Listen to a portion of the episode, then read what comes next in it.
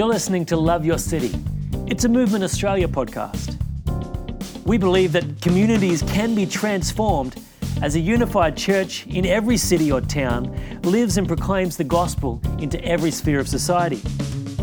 We'll tell stories from where this is already happening. We'll dig into the Bible to better understand God's heart for cities and towns.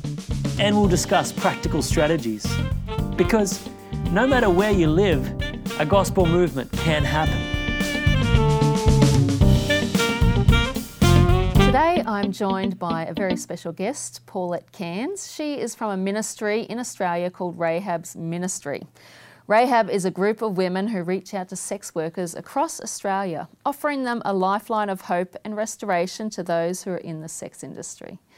They reach out to brothels, massage parlours, and women that work on the streets in their area, as well as set up support systems in the area for those women who want to make contact with Rahab's assistance. So, welcome to you, Paulette. Thank you. Great to chat with you. Now, Paulette, you're one of the founding members of Rahab, is that correct? Yes, I am the founding member. The founding member. Wow. So yeah, I started it in 2003. Yeah. So tell us how you started Rahab.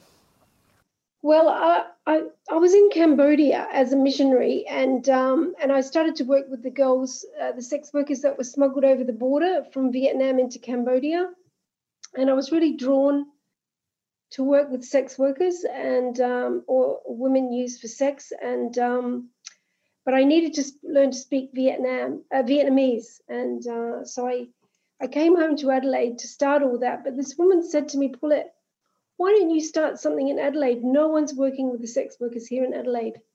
And something like a coin just uh, just uh, it was like a coin dropping in my spirit and it and it never left me and I immediately started to um, find the sex workers that were on the streets. And then after a while, I got pretty bored with the girls on the streets. Not that I'm bored with them, but I, I, I was speaking to one and then another, and, and I wanted to reach them all. So I started to um, look for the brothels. And now in Adelaide, we're uh, in over 100 brothels and massage parlours, and we work with the street women okay. as well. Yeah, that's mind blowing 100 uh, brothels. And I know uh, quite often I've spoken to people in our nation who love to go to Cambodia, Thailand, and, and I say the same thing to them. Why aren't you helping the sex workers in your own, in your own city as well? I mean, let's, let's do both, hey? Uh, and, and quite often people get shocked that, what, there's sex workers in my city? uh, and especially, I mean, in our city we have one legalised brothel, but then there's probably another 10 or 15 illegal brothels. Yes. For you in Adelaide, you only have illegal brothels. So, how yes. do you go about finding them? Well, um, it's really word of a lot of them are word of mouth. We used to go onto the uh, web pages, but they're not for the faint-hearted, and um, it's terrible because it's women advertising their sexual services, and um, and you have to uh, be a member of these sites, and it, it got hard, but it's really word of mouth. Someone will ring up and say, Hey, Paulette, I think I saw a really dodgy massage parlor the other day.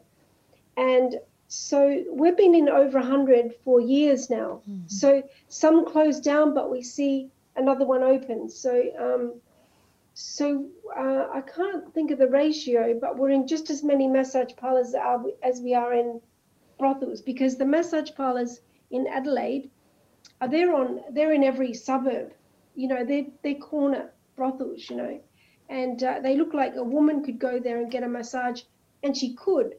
But men go there and get the bits and pieces done. Okay. So they present as just everyday massage places um, yes. um, and usually they're quite often run by asians is that correct chinese and thai women okay who may have been trafficked into our nation yes most definitely Mm. Again, that's hard to fathom. We, we don't always think that we have trafficked women. Um, so, what do you do? Like, you know, say in, in one weekend you're visiting a hundred of these places. What what do you do? What does an outreach night look look like for you? Yes, well, um, we have teams. We have volunteers. All right, so uh, volunteers come out on a Tuesday during the day, on a Friday night, and once a month a Saturday. And, and it's with a leader in the car. And we often have a driver now, so uh, the drivers can be men as well. and um, and we visit up to let's say 10 to 15 places any outreach.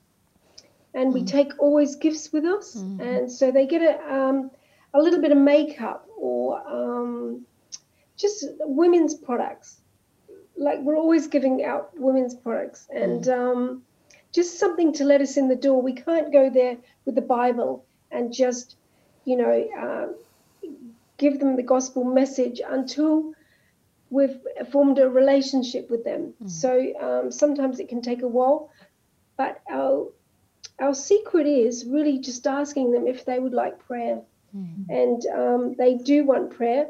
But some say no, no, no, I don't need prayer. Don't pray for me. And then we just ask if they would we would like them, if we would like if they would like us to. Um, pray for their family. And they often say yes.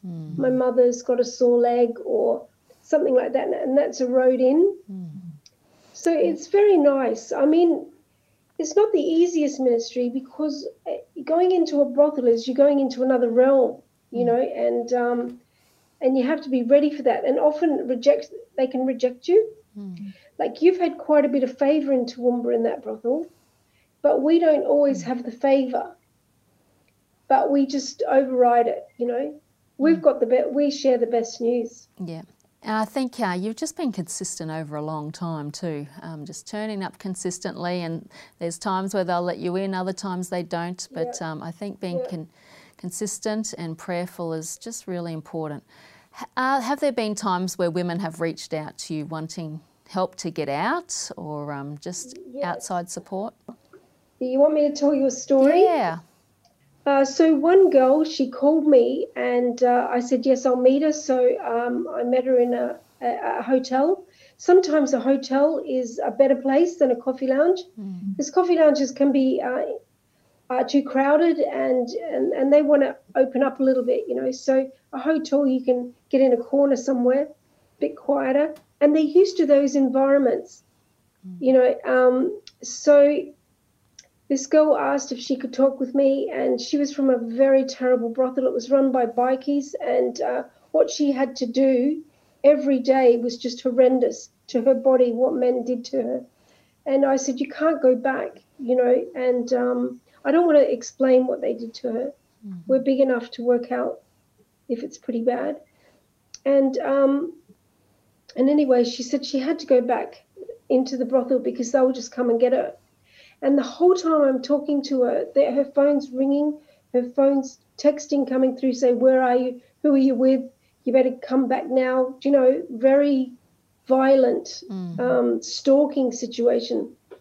And anyway, she jumped in the car and she went back to the brothel. And um, I do, I, I lost contact with her for about two months uh, because she wouldn't answer my phone calls.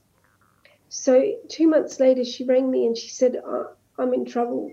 And um, I said, "Where are you? I'll come and get you." So she allowed me to go and get her, and we put her in a motel for a week. And uh, then after that, through that week, I was able to get into into detox because she was a heroin addict, and um, uh, so she was detox. But unfortunately, from detox, I got her into a rehab situation. But unfortunately, she ran away just before I mm. picked her up. Mm. And I said to the Glenside, it's called Glenside here, uh, the detox program. And I said to the staff, why couldn't you just hold on to her? You knew I was coming. And they said, we can't hold on to anybody. Mm. So that was a bummer. So, so I lost her again for a while. And then she rang up and she said, I'm in real trouble. And I said, well, you're going to have to stay, stay there right now until I can get you into a shelter. So, which took six weeks. So she had to stay. In, I said, there's no more motels. And because the motels, even though they're cheap motels, they're very expensive still, you know, Yeah. still a hundred bucks a night. So, um, and she did use it as a bit of a brothel sometimes. But because they're after the heroin, Yeah. you know, you, you, you have to expect that. You know, you can't, you know, think they're just going to be squeaky clean in the motel room. Anyway, you just have to uh, bypass all that. But anyway, she eventually um, went to the shelter and they really looked after her. They were able to get her back on Centrelink and give her clothes, and she was such a desperate soul. And um, then she went into a boarding house, which was a complete drug den. and she was able to say no to all those drugs, and um, and they were just wooing her daily. Come on, we've got the best heroin, all that. But she was able to say no because she was so determined not to go back into that lifestyle. And then she um, went down to a, a, city that's south of Adelaide. That's where her mum was, and uh, she made peace with her mum and got a job, and mm. she was going really well. Mm. And that's all because some Christian women have just been knocking on the doors of the brothel, uh, yeah. leaving your card, giving them an option. Yeah. And yeah. there is, there is, we've had lots of opportunities yeah. where girls have come out, but often we don't know. Yeah. Often we don't know what happens. They're just not around anymore. Yeah. And because of the high PTSD level on them, which is post traumatic stress mm. disorder, um, they can often go into country towns mm. and just isolate themselves. Uh, so, yeah. yeah. But we, we do have a lot of opportunities with women and seeing them and praying for them and Absolutely. taking them for coffee or whatever. Yeah, and um, this this interview is going out through Movement Day here in Australia, which is really about churches working together for the flourishing of their city. And so, if we're going to see our cities flourish, uh, part of that is reaching into the sex industry. It's it's not for everyone, and um, obviously, I love that Rahab does great training and equips teams in their cities, as you have for us in Toowoomba. Um, but I know for us, we um, yeah, we've been given great favour. We even have the manager of the brothels ringing up saying, I've got a girl who wants to leave. Can you come and talk to her? oh, that, see, um, that's fantastic. So it's just important because no one else out there is supporting these women. Um, no yeah. one does what we do. And so you and I both have a dream to see Rahab established in every town and city across Australia. Yeah. How many? How many other cities are you in? Um, right now, because we've lost a few, yeah. um, we're in 14. But this, uh, as you know, this um, month we're starting in Mackay, Townsville, Sunshine Coast, and Parramatta. Wonderful. So we're running online training. So we're setting that up now because of COVID, where we used to always fly in and train, mm. but because of COVID, um, we're starting online training. Yeah, that's. So, that's fantastic, um, which is exciting. so it is growing, and, and there's a lot of interest out there. Mm. It isn't for the faint-hearted, but um, you know, like even seeing the girls come back from outreach yesterday, um, you know, the ones that are going into the brothels, into the massage parlors, you know, I like to ask them, how did it go? And they're always saying that was the best because they're reaching into the dark places, and God has touched us to do that. Yeah. Do you know what I mean? It, it gives you life. These these girls that come back from outreach, um, they're invigorated. You can tell God's all over them. Absolutely. And, and in the van, when we're traveling to these places, you can sense the presence of God in the van, and uh, it's just it's just great. It, it is wonderful, and I've been doing it just. I joined our Rahab team this year, and it's the highlight of my week being able to go. And I go into the strip clubs, so you can go, just doesn't have to be brothels. Um, if there's strip clubs, if there's topless bars, um, even in, I know some of the t- smaller towns, people say, well, we don't have anything, but um, if you look in your local newspaper, there'll be women advertising themselves. And they're all new to town, so I think it's just a phone call saying, Welcome to our town. Do you want to have coffee? yeah, that's right, because they are there. I think for, I'm pretty sure if there's over 10,000 people, you'll have a brothel, believe mm, me. Mm. There'll be someone or a group of women working somewhere. I mean, I even lived in a unit once that um, men would come to my door thinking that I was, you know, I was a sex worker or something. But then I worked out that they next door, the girls were offering their services. so it's happening everywhere. Absolutely.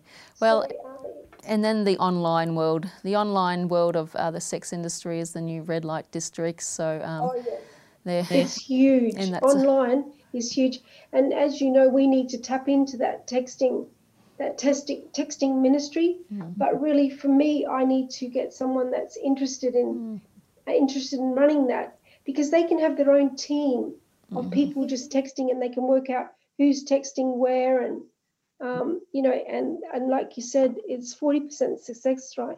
success rate so it's very good whereas we're face to face yeah And that's powerful too. Well, thank you, Paulette. Thank you for starting Rahab and being obedient all those years ago. And I know um, now it's it's spreading around Australia, and we want to continue to see it spread. So if you're watching this interview today and you feel like God is tugging at your own heart, or maybe you know of women in your city that um, would love to do this ministry, please reach out to us. I'll put Paulette's email uh, along with this interview so you can connect with her direct and we can get you trained. And let's see uh, groups of uh, Rahab teams in every town and city across Australia to working as we're working for the flourishing of the kingdom of God in our cities. Thank you.